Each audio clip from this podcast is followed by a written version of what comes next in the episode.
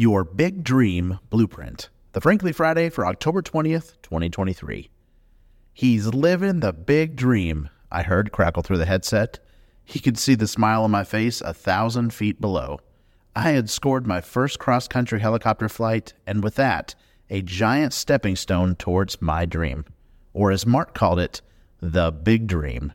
We were making the radio call for our final approach to our destination, the maintenance facility in Oklahoma, and I got to tag along for free on helicopter flight training that I could in no way have afforded on my own. As we landed, I could see that they were all excited for me. Well, how does it feel? They asked as the blade spun down and I climbed out of the student seat.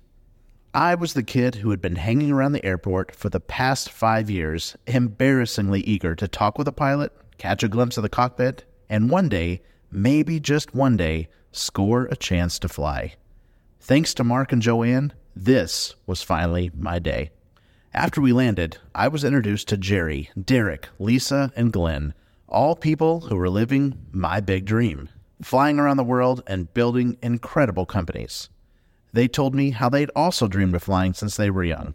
They explained how they'd gone from having nothing to starting businesses, flying themselves all over the world, and having more fun than most people ever think possible. They reassured me that even when it seems impossible, passion will prevail. They invited me back. They checked in on me. They went out of their way to send me business opportunities to help fund my big dream. They nudged me through the next 12 years with reminders to keep going.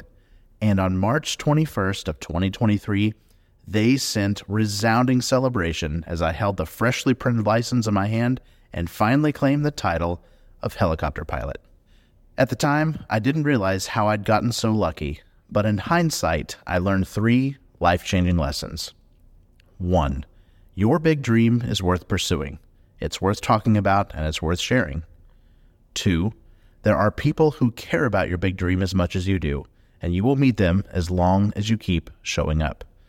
And three, your big dream will happen so long as you have the courage to stay embarrassingly eager.